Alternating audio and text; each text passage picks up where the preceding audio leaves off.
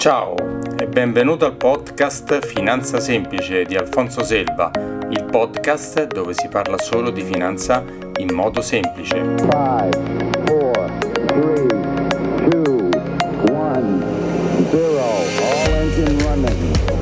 Liftoff. Puntata numero 62. Ciao, buongiorno e benvenuto a una nuova puntata del podcast Finanza Semplice di Alfonso Selva. Oggi un'altra puntatona con un'intervista con un personaggio molto particolare che ho conosciuto per lavoro e l'ho, l'ho pregato di partecipare perché secondo me è molto molto interessante nell'ambito della finanza, degli investimenti, di quello che è tutta la diversificazione generale. È un consulente formatore imprenditore, non è un ragazzino ventenne ma è, ad oggi è un, un imprenditore digitale come si usa dire adesso e Maurizio Bellante. Adesso ci pensa lui un po' a presentarsi meglio, a raccontarvi la storia personale dagli inizi fino ad oggi. Maurizio, buongiorno, benvenuto. Buongiorno Alfonso e grazie per il tuo invito. Allora, devo già sgridarti perché hai detto che non sono un ragazzino quindi...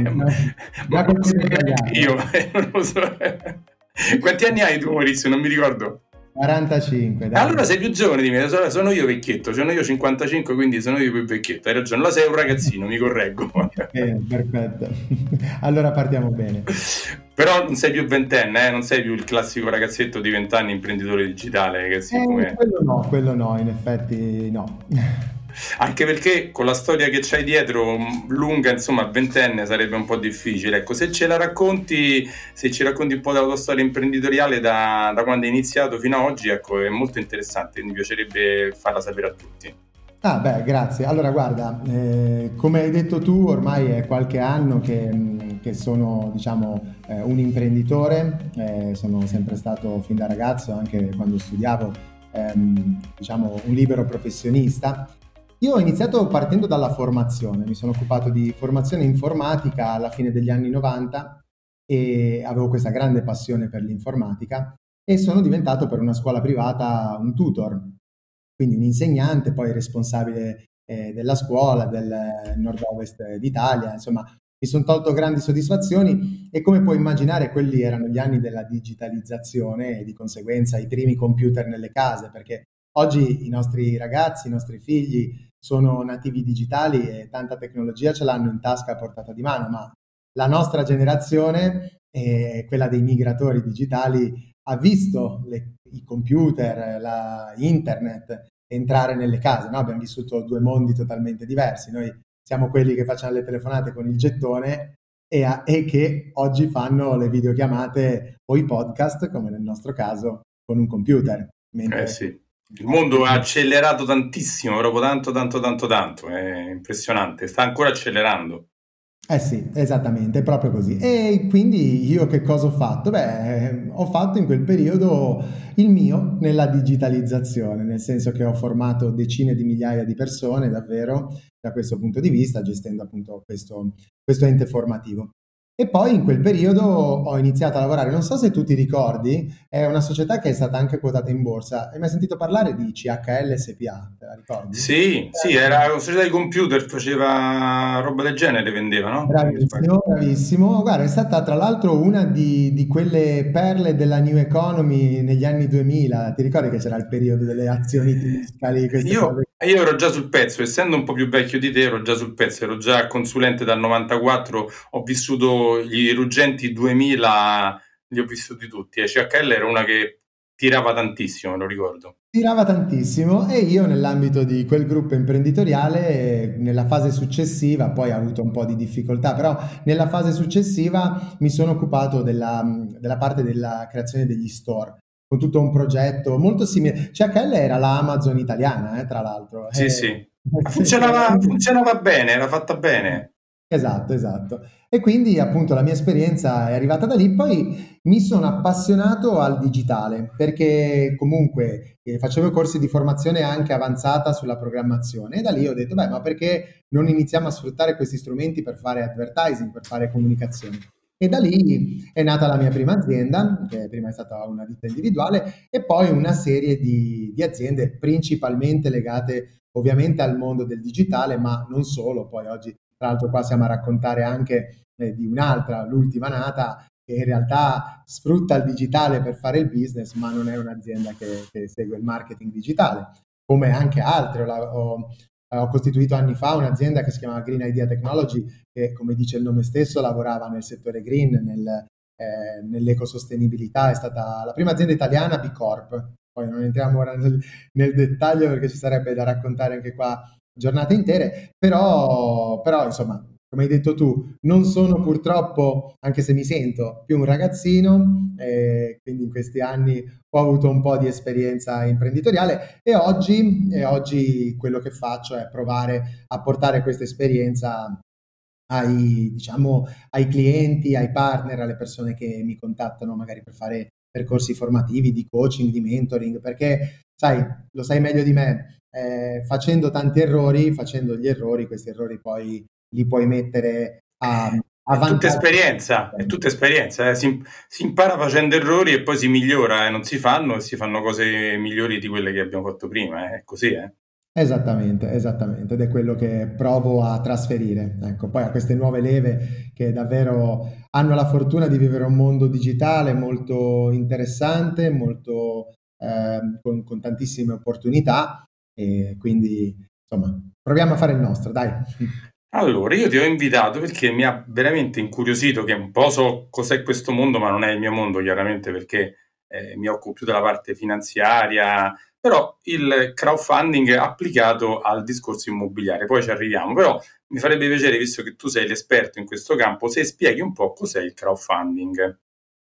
Bene, allora guarda, il, mm, il crowdfunding, eh, beh, ormai credo che tutti, chi più chi meno, abbia sentito questo termine. Sì, questo sì, termine, sentito esatto. gira, eh, gira, sicuramente sì, gira, sì, sì. Esatto. Pensa che è un termine relativamente giovane, non so se sai com'è nato, tra l'altro, ti racconto questo, questo aneddoto, perché allora, il crowdfunding è diciamo una forma di finanziamento collettivo, adesso arriveremo un po' nel dettaglio, no? che unisce due parole, crowd, che in inglese è la folla, e founding, che appunto è il finanziamento, quindi la possibilità di farsi finanziare da più persone, da una folla appunto. Il termine crowdfunding nasce, cioè viene utilizzato la prima volta nel 2006. Eh, nel 2006 quando in pratica eh, un certo Sullivan, che era un blogger, se non ricordo male, aveva un blog che mm, ehm, trattava argomenti di, di, video editing, probabilmente, pro, pro, pro, sì, mh, mm, attività di questo tipo. E lui che cosa ha fatto? Nel suo blog ha iniziato a mettere dei progetti di altri blogger e chiedendo alle persone, ai visitatori del blog, di finanziare questi progetti.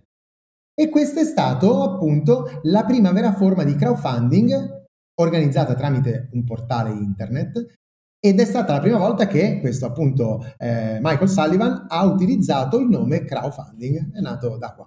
Però come forma di finanziamento, bah, sì, ci sono addirittura eh, storie che parlano del 1700 di, di, persone che hanno utilizzato questa formula. Eh? Comunque.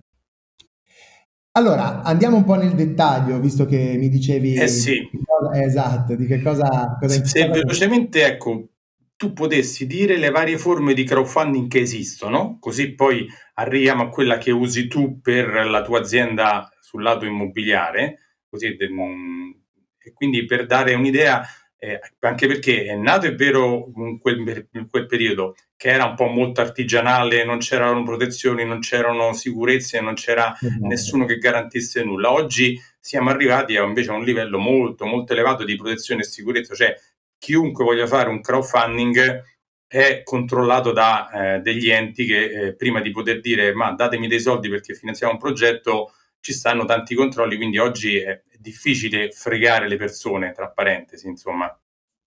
Esattamente, anzi diciamo che tramite il crowdfunding è praticamente, praticamente impossibile.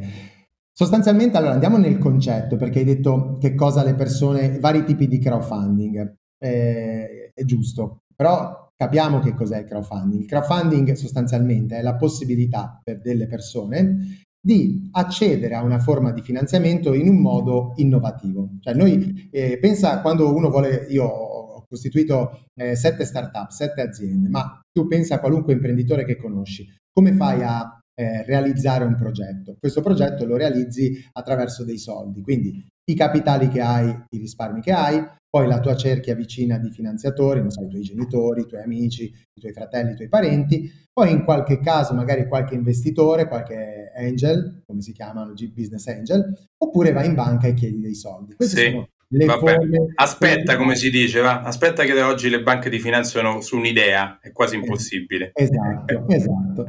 E invece il crowdfunding sostanzialmente è una nuova modalità per accedere al credito. Quindi io ho un'idea, credo in questa idea e che cosa faccio? Porto questa idea ad una piattaforma di crowdfunding. Qua voglio fare una precisazione perché mi ricollega a quello che hai detto tu. Il crowdfunding è un'operazione che è davvero molto sicura per l'investitore e allora è chiaro che è sempre un investimento e come, come, tutti gli investimenti in questo canale, presumo tu l'abbia detto infinite volte, ha la sua percentuale di rischio, ma questo è normale che sia così. Però la, il procedimento del crowdfunding in sé, per come normato, è veramente molto sicuro. La piattaforma non è l'interlocutore che si occupa del crowdfunding. La piattaforma è semplicemente quel contenitore che permette di pubblicare l'operazione di crowdfunding e di dare visibilità.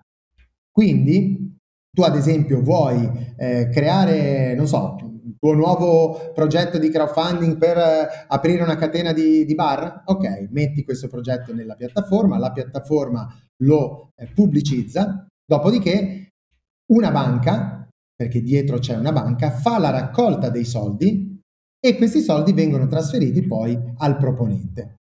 Questi soldi vengono raccolti sotto forma di microcredito, quindi tanti piccoli investitori, tanti piccoli finanziatori mettono delle piccole cifre a completamento di questa raccolta ed è questo che diventa molto interessante. Perché è, un come Maurizio, per, tra- per tradurlo, è come se fosse una colletta generale rivolta a persone che non si conoscono. Bravissimo, bravissimo.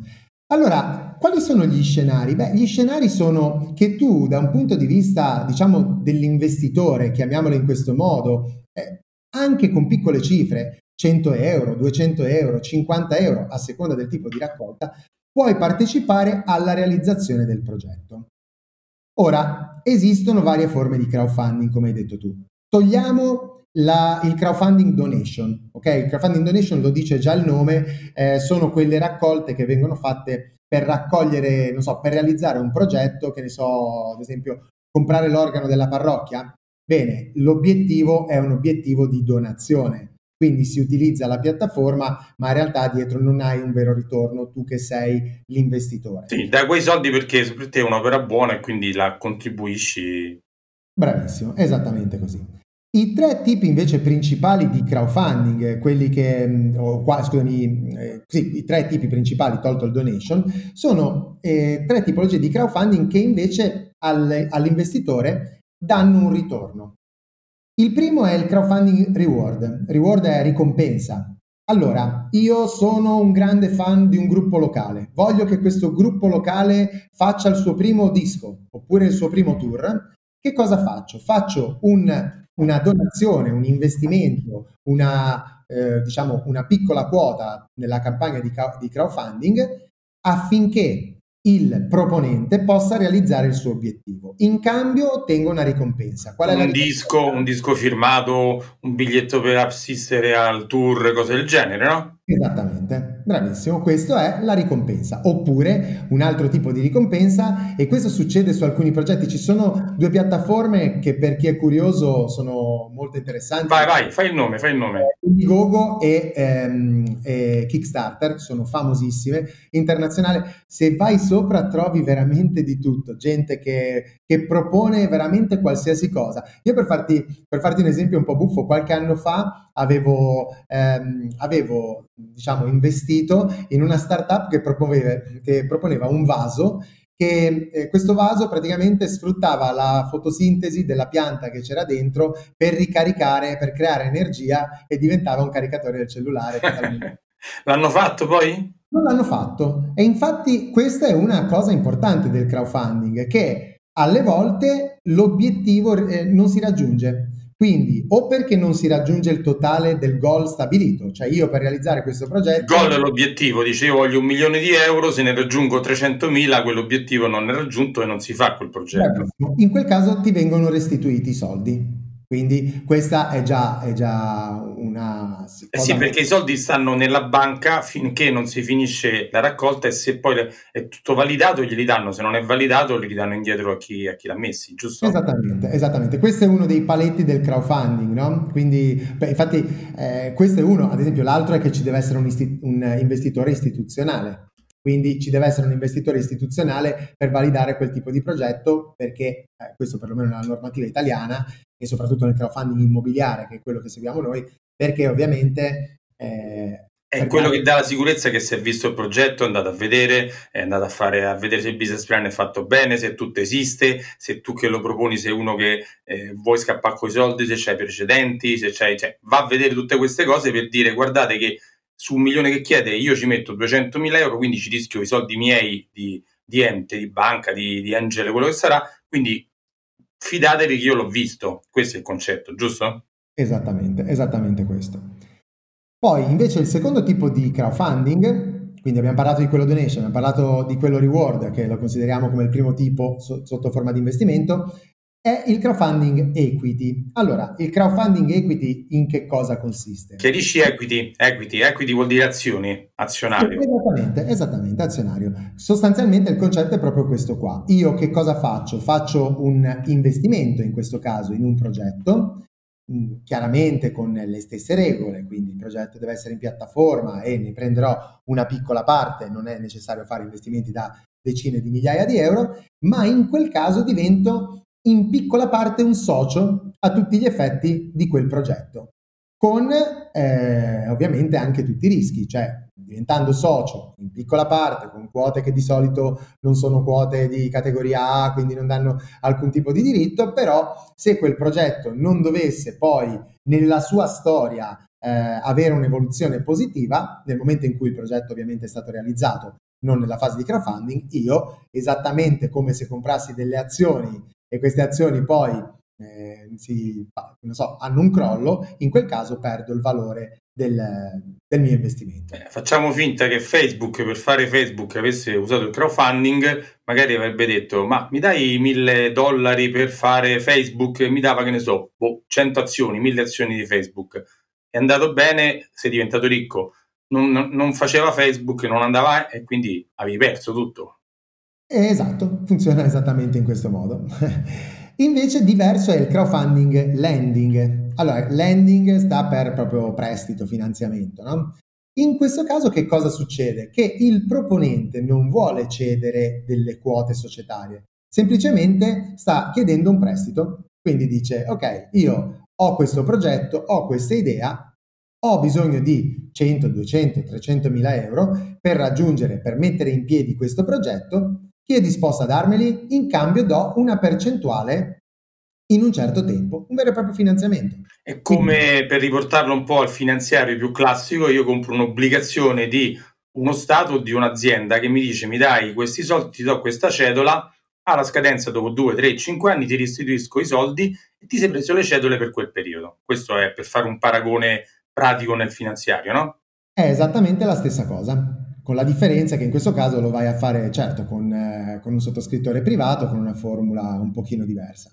Quindi sì, a questo punto, guarda, la cosa che mi chiedono di solito è, è bene, allora tutte le idee le mettiamo in crowdfunding, cioè ogni volta che noi abbiamo un'idea nuova andiamo sul crowdfunding. Eh sì, sì, eh sì. Eh, Qua non so se, se, pensi, potrebbe essere interessante raccontare eh, la mia esperienza nel crowdfunding come proponente. Non è che è interessante, è proprio quello che voglio sentire, perché è esattamente quello che vorrei sentire, perché qua quello che fa testo sono le storie, le storie personali, cioè raccontare i, i, i successi, anche gli insuccessi, perché tutti ce l'abbiamo avuti, ma dire come ci si è arrivati. E quindi personalmente la cosa più bella è raccontare questo, vai, vai. Allora, guarda, nel 2018, eh, tramite chiaramente mh, dei, dei, contatti, delle amicizie e con, con alcuni imprenditori, eh, ci viene proposta la possibilità di eh, sviluppare questo progetto Recrowd, del quale parleremo tra poco. che è un portale eh, che appunto, come abbiamo detto, si occupa di crowdfunding immobiliare lending.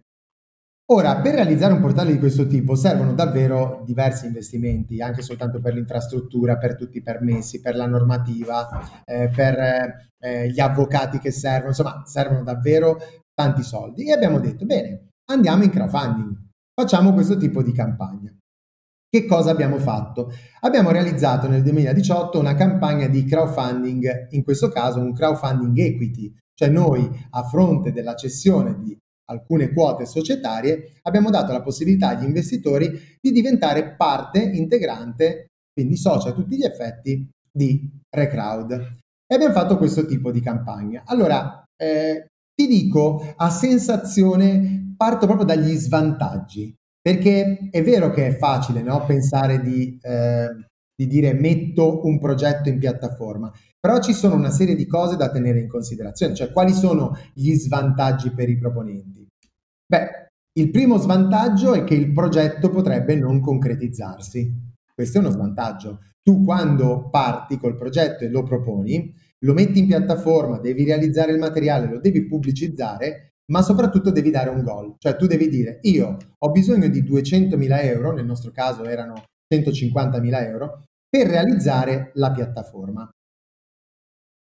Se non raggiungi il risultato, tutti i soldi che hai raccolto vengono restituiti, quindi questo ovviamente è uno svantaggio. È uno svantaggio anche perché, soprattutto allora, in Italia, eh, abbiamo una scarsa considerazione del fallimento. Cioè, eh sì, sì. viene visto come qualcosa di tragico e eh, diciamo eh, quasi irrimediabile. No? Che ti marchia per tutta la vita, sei uno che ha fallito e quindi sei uno che non vale niente, mentre invece in America è esattamente il contrario, di solito dicono se non hai mai fallito non sai, non sai che vuol dire arrivare a un successo. Ma io penso che il presidente Trump, visto che ha fatto il presidente dell'America, sia fallito due o tre volte, no? sì, sì. E non è il solo, ci sono tanti personaggi che adesso poi uno non, non lo nota, però tanti, tante persone che hanno fatto tanti soldi, hanno avuto delle, sono arrivate a fare delle aziende importanti, per esempio viene in mente KFC, eh, Kentucky Fried Chicken, l'ha fatto eh, l'ha fatta a 60 anni dopo aver fallito tante volte in tante altre cose, ma così altri personaggi che esistono. Eh, eh sì, esattamente. E quindi in Italia c'è anche questa cosa qua, no? del danno d'immagine, del pensare, oh mio Dio, ho fatto questa cosa e non è andata bene. E questo è un po' eh, un, un, retaggio che ci si porta dietro. Un altro, un altro svantaggio, se lo vogliamo mettere così, è che, sempre per rimanere nel contesto italiano ovviamente, c'è ancora una scarsa conoscenza dei sistemi di pagamento digitale. Sembra assurdo, ma è così. E quindi alle volte un, una piattaforma di questo tipo c'è sempre il timore, ma sarà vero, ma sarà una truffa, ma chissà che cosa fanno, ma mi prendono i soldi alla carta di credito. Sembra, sembra strano, ora molto meno rispetto a prima, però c'è ancora questa cosa qua.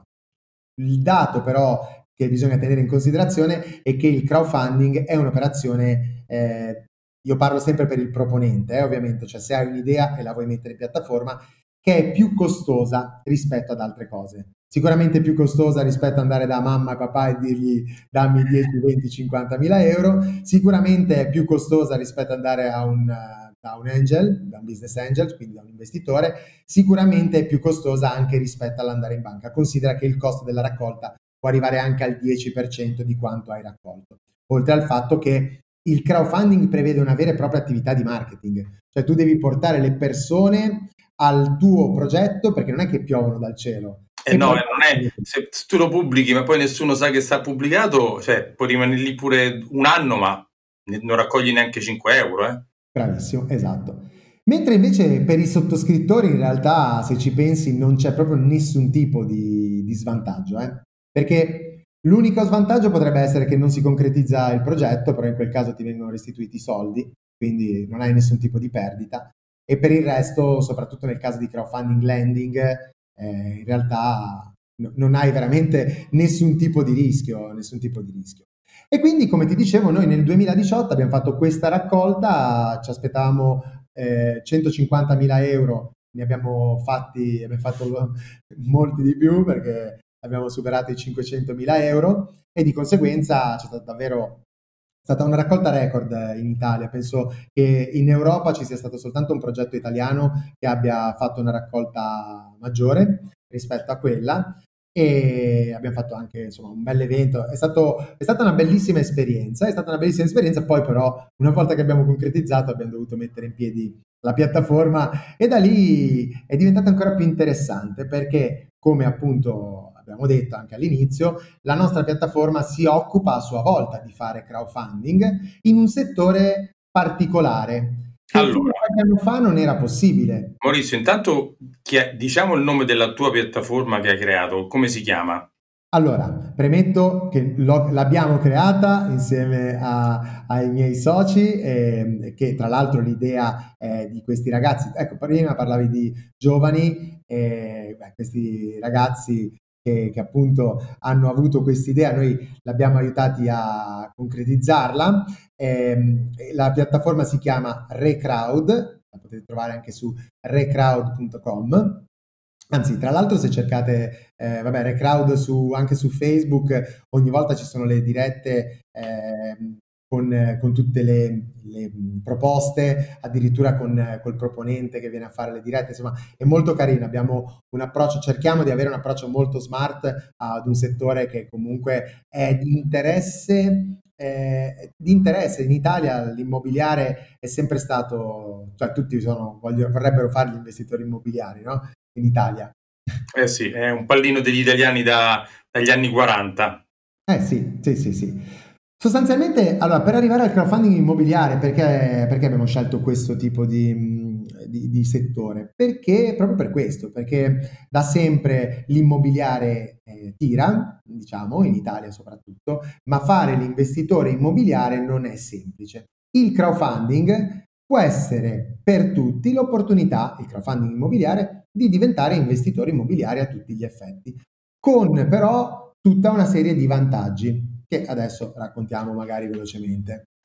Allora, però fammi dire una cosa da consulente finanziario, questa che l'immobiliare sia un agli italiani è vero, che molti lo vogliono è vero, però se andiamo a vedere il risultato dal 2007-2008 fino ad oggi è stato un bagno di sangue l'immobiliare, a meno che eh, in, solo in certi posti, in, in certe città, per esempio Milano è cresciuto anche quest'anno il valore, il resto d'Italia è sceso ancora ed è negli ultimi appunto 10-15 anni hanno perso il 20-30% il valore delle case, quindi non, è, non esiste, come dico, non esiste in finanza nessun settore che sia esente da salite e discese, come le azioni salgono e scendono, come i bot BTP salgono e scendono, anche, la, anche l'immobiliare sale e scende. La grande cosa è che non, non vai tutti i giorni a vedere quanto vale la mia casa che mi sono comprato dieci anni fa, mentre se ti sei comprato un fondo dieci giorni fa, un anno fa, puoi vedere ad oggi il valore qual è, se è più alto o se è più basso, è questo che dà più ansia, però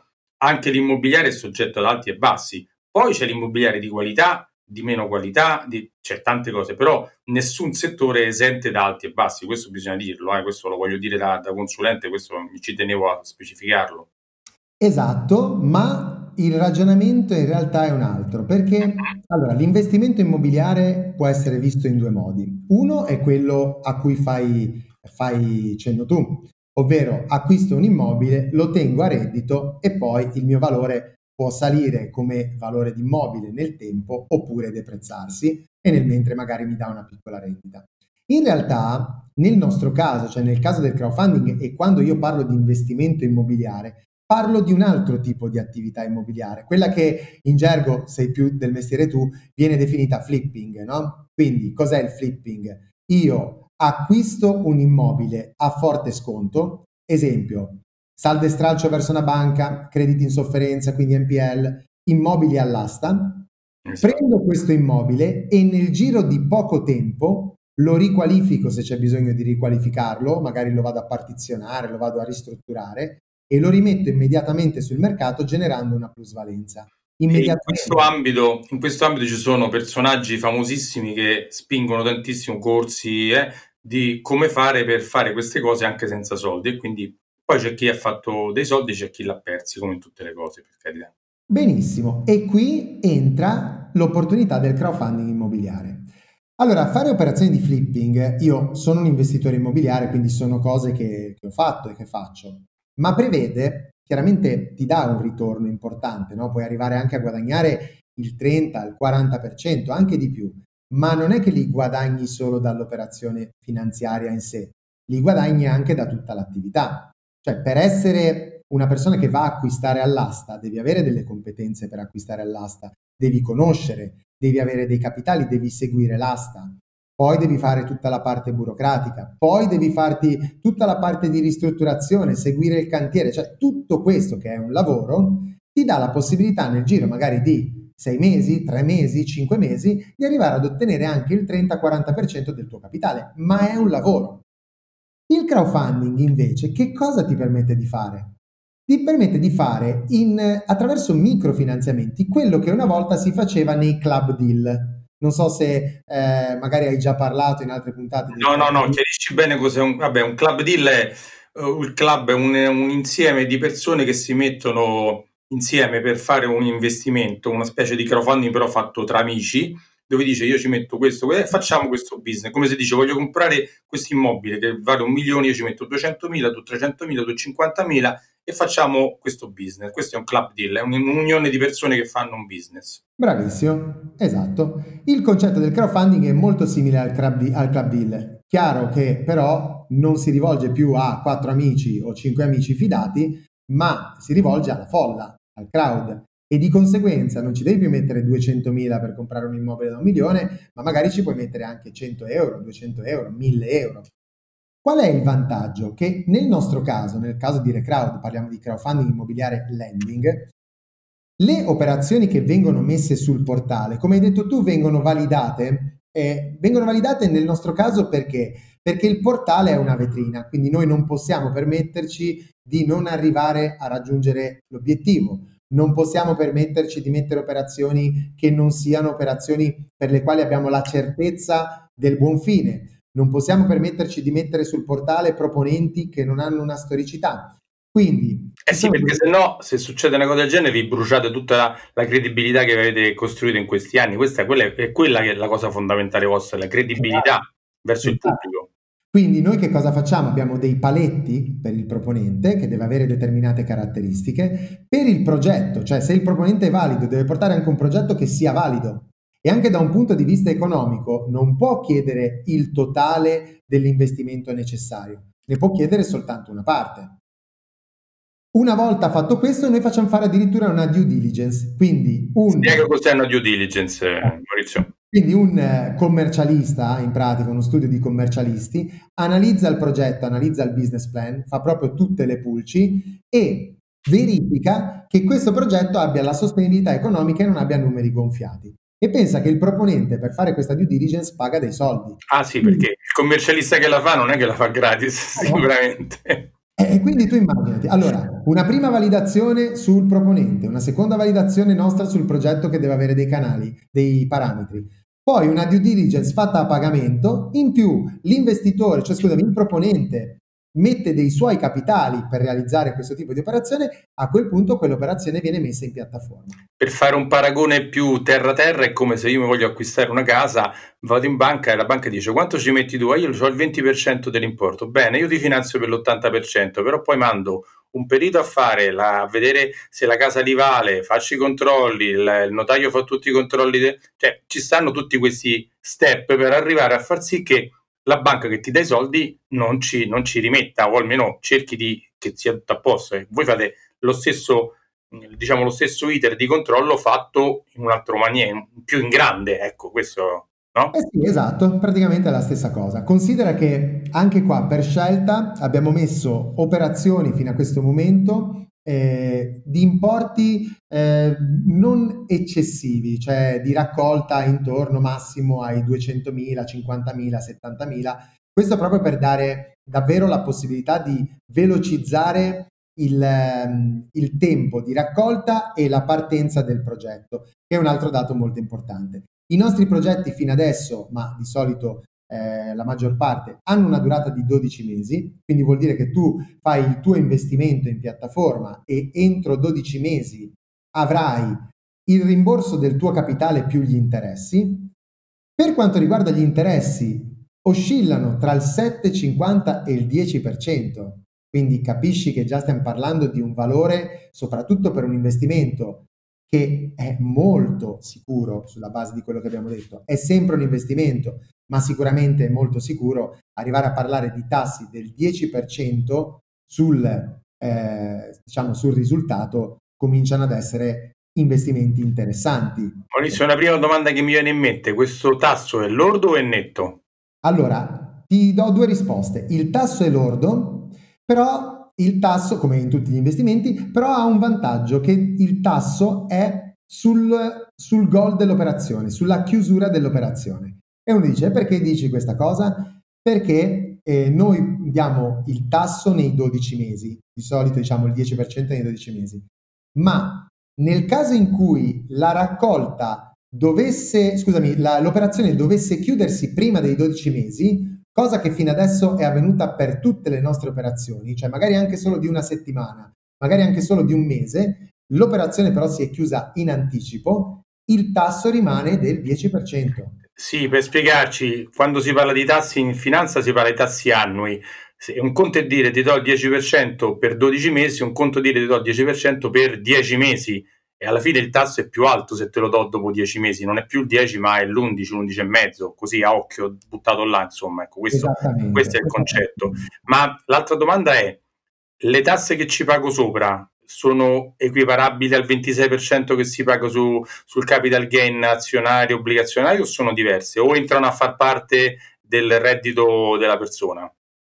Allora, ehm, per quanto riguarda la parte, di, diciamo, la parte fiscale, riguarda, diciamo che hai tutto quello che, che riguarda gli investimenti tradizionali in, tas- in caso di, di tasse. Ehm, mi permetto anche di dire una cosa che mi sono dimenticato di dire prima, non avviene in quello immobiliare, ma nel crowdfunding normale invece tutti gli investimenti che tu fai eh, ti generano un credito d'imposta. Ah. Quindi in realtà hai un ritorno anche da quel punto di vista. Però non sull'immobiliare. Non sull'immobiliare, non sull'immobiliare perché soprattutto sul lending eh, tu stai ehm, diciamo facendo un investimento, un, un prestito, ecco, mettiamolo in questo caso, invece nel crowdfunding equity, quello di cui... tu partecipi al capitale di rischio dell'azienda. Esattamente, di conseguenza hai un, hai un vantaggio, sì. Anche eh, perché poi non l'abbiamo detto, ma se eh, questo crowdfunding una volta si faceva molto soltanto sulle aziende mh, di, digitali innovative e quant'altro, c'era eh, anche un interesse dello Stato a far sì che vengano che venissero finanziate e quindi c'era anche un ulteriore vantaggio fiscale, giusto? Sì, esatto, adesso non è più così. Considera un'amica un, paio, un anno fa, un paio d'anni fa, ha fatto un crowdfunding eh, per eh, la realizzazione di un'agenda. Un'agenda, sai, quelle le daily eh, con eh, alcune cose particolari. Lei ha fatto questa raccolta in crowdfunding dove lei ha, aveva una raccolta, un obiettivo di 2000 euro proprio per andare in stampa con la prima tiratura. Cioè, ormai davvero si può pensare di fare qualunque cosa, è tutto molto semplice. Sì. Quindi dicevi, il, diciamo che io metto 1000 euro, guadagno 100 euro su questi 1000 euro, quanto pago di tasse su questi 100 euro? Allora, guarda, la percentuale precisa adesso non, non me la ricordo perché mm, non, non, non, so, non, ti so dire al volo la, la percentuale precisa, eh, che è quella comunque degli investimenti che, che, proponi, che proponi, tu. Probabilmente lo sai. 26%? Il 26%, eh, sì, direi di sì. Direi di sì. Ora, no, guarda, non voglio darti un'informazione eh, non corretta da questo punto di vista. Va bene, vabbè, magari, magari, però si pagano le tasse, insomma, questo è sicuro. Eh, sì, beh, certo, come che fai, se no sarebbe no, no, beh, diciamo che magari qualcuno si era fatto qualche idea che no, si pagano le tasse, perché sai, se io compro una casa oggi la rivendo dopo i cinque anni, poi non c'è la tassazione, no? Perché, però certo se la rivendo entro i cinque anni sì c'è una tassazione perché mm, è okay, ambito... Però allora, eh, se tu compri, in questo caso tu stai facendo un prestito, cioè tu non fai l'operazione. Sì, giusto, hai ragione, sì, non fai l'operazione. Tu stai, tu stai approfittando del, del proponente che fa l'operazione immobiliare del suo guadagno. Esatto, esatto, hai ragione, è un'altra cosa, sì sì, giusto. Non, non... E questo è il grande vantaggio, cioè sostanzialmente io qua te lo dico proprio da investitore, no? Eh, sono due concetti totalmente diversi, però se tu hai 100.000 euro da parte, 50.000 euro da parte, è vero che puoi fare una bella operazione immobiliare da solo, e magari guadagnarci il 30-40%, però devi avere una serie di competenze e poi diventa un lavoro. Sì, quello che abbiamo detto prima, ci devi stare appresso, è un lavoro proprio che ti, ti, ti, ti occupa tutto il giorno per tutta la settimana, fare una cosa del genere, non è... Lo fa. Se tu invece fai un'operazione in crowdfunding, in questo caso lending, e magari ti accontenti, lasciami dire, ti accontenti del, eh, del 10, dell'8, del 9% nell'operazione, e però tu di operazioni magari ne puoi fare 10, con 100.000 euro puoi fare 10 operazioni da 10.000 euro o addirittura 20 operazioni da 5.000 euro. Io ad esempio personalmente faccio così, io su tutte, perché io investo nella nostra piattaforma ovviamente, su tutte le operazioni faccio micro operazioni magari da 5.000 euro. Perché? Perché mi genera una rendita, perché ogni mese scade un'operazione e io prendo capitale e interesse. Capitale certo. interesse, capitale eh, interesse. L'altra domanda che mi viene in mente, ma qual è? C'è un importo minimo per partecipare a, a queste operazioni o ecco da 5.000 euro in su, da 10.000 euro in su?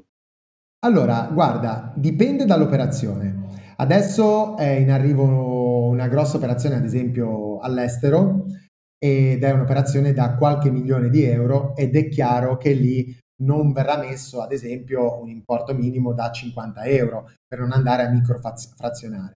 Ma la scelta di mettere operazioni più piccole, operazioni da 70.000, 60.000, 80.000, è proprio per dare anche ai piccoli investitori la possibilità di accedere all'investimento, quindi anche da 500 euro. Quindi insomma un po' alla portata di tutti, dai, eh, se uno vuole 500 euro eh, li trova per eh, magari fare questo piccolo investimento se vuole, no? Io credo, guarda, non è per tirare l'acqua al mio mulino, ma ovviamente eh, è perché credo molto in, questo, in questa forma collaborativa, no? sia per i proponenti che come in termini di investimento. Io credo che sia ad oggi una buona parte per diversificare il portafoglio. Cioè, hai davvero magari azioni, hai obbligazioni, hai liquidità, hai investimenti immobiliari e questo può essere quel giusto compromesso che fino a poco tempo fa non c'era, eh, perché comunque il crowdfunding immobiliare è possibile dal 2017, seguita la manovrina del 2017, ha dato la possibilità anche a progetti che non avessero carattere innovativo, quello che dicevi tu, di diventare eh, forma di oggetto di crowdfunding. Quindi prima non era possibile farlo. Oggi anche i piccoli risparmiatori delle piccole cifre le possono, le possono, tranquillamente investire in questo tipo di attività perché tutto sommato forse è anche più sicuro di tante altre cose. Insomma. Guarda Maurizio, su questo sono pienissimamente d'accordo con te perché io cosa, cosa professo? Professo la diversificazione.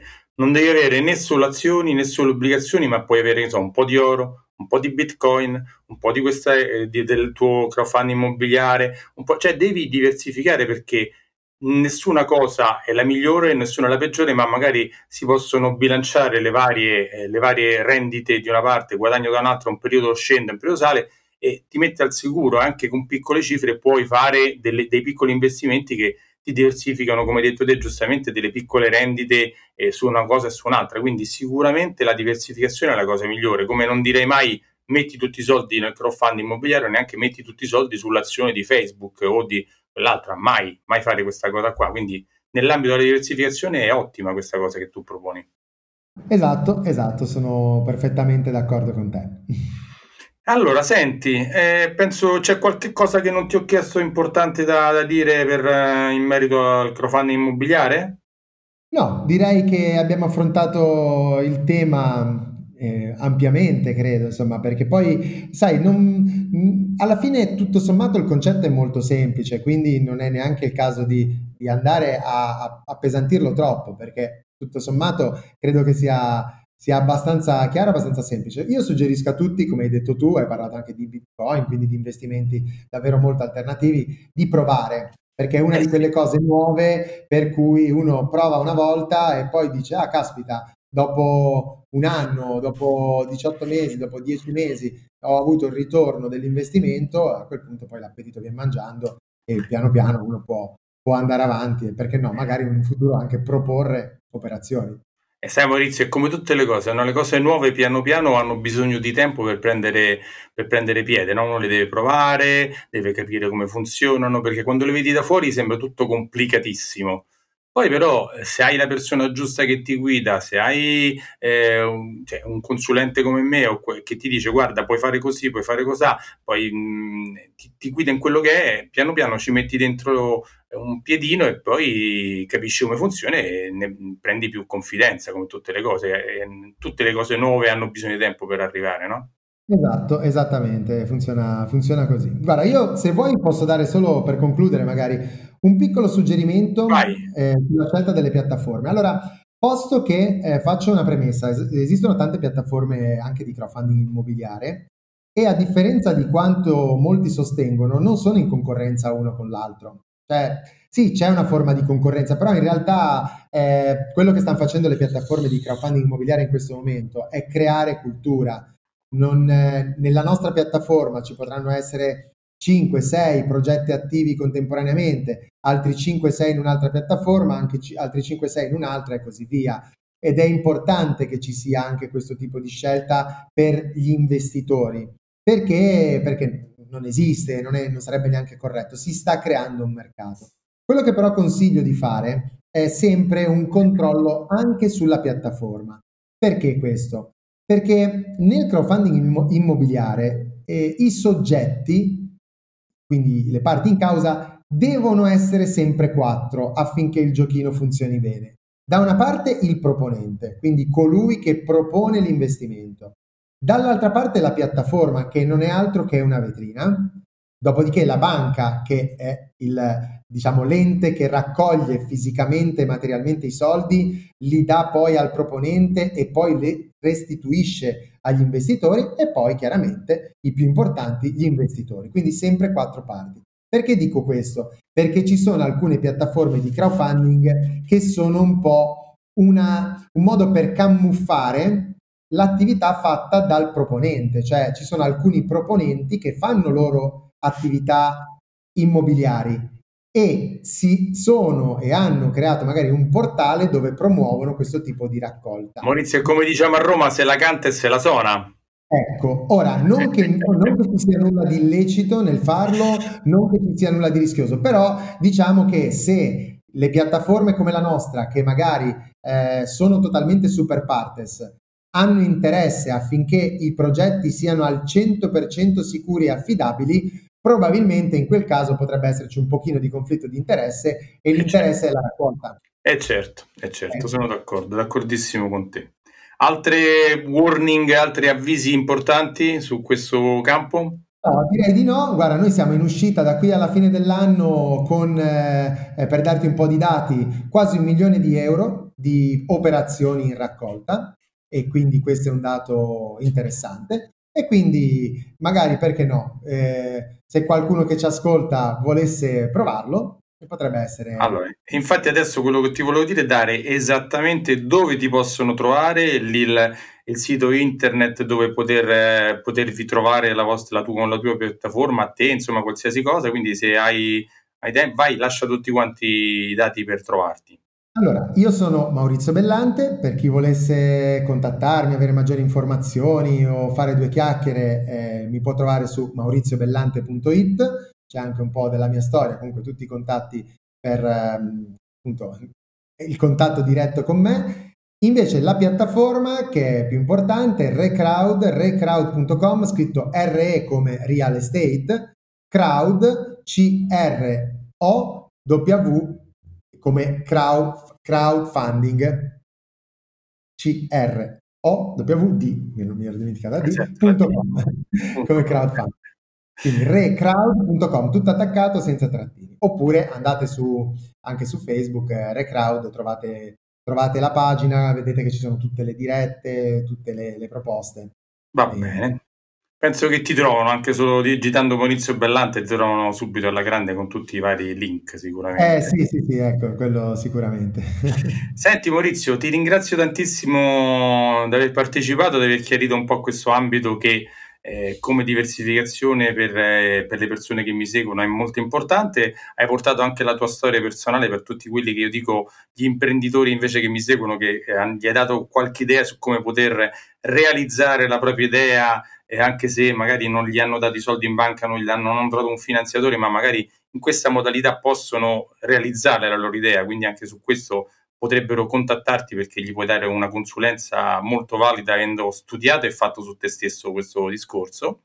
Eh, guarda, Quindi... adesso vabbè, non ne abbiamo parlato, ma abbiamo eh, qualche mese fa concluso una seconda raccolta su, un altro progetto che è Rascala. Ora, non so se tu, se tu ricordi Rascala, se sei un appassionato di nautica, è un'azienda che, che produceva piccole navi, no, piccole imbarcazioni. No, no, non la conosco. Ok, in pratica un imprenditore ha rilevato il marchio ed è ripartito con, eh, con la produzione con dei progetti totalmente innovativi, green, dei nuovi prodotti eh, leggerissimi e anche qui abbiamo fatto una raccolta in crowdfunding che anche in questo caso si è conclusa molto molto bene e quindi sarà il nostro prossimo progetto. E, ehm, diciamo che conosciamo il settore, se qualcuno dovesse essere interessato eventualmente a fare questo tipo di attività, certo possiamo tranquillamente seguirlo come consulenza con una delle mie aziende che si occupa proprio di questa parte qua.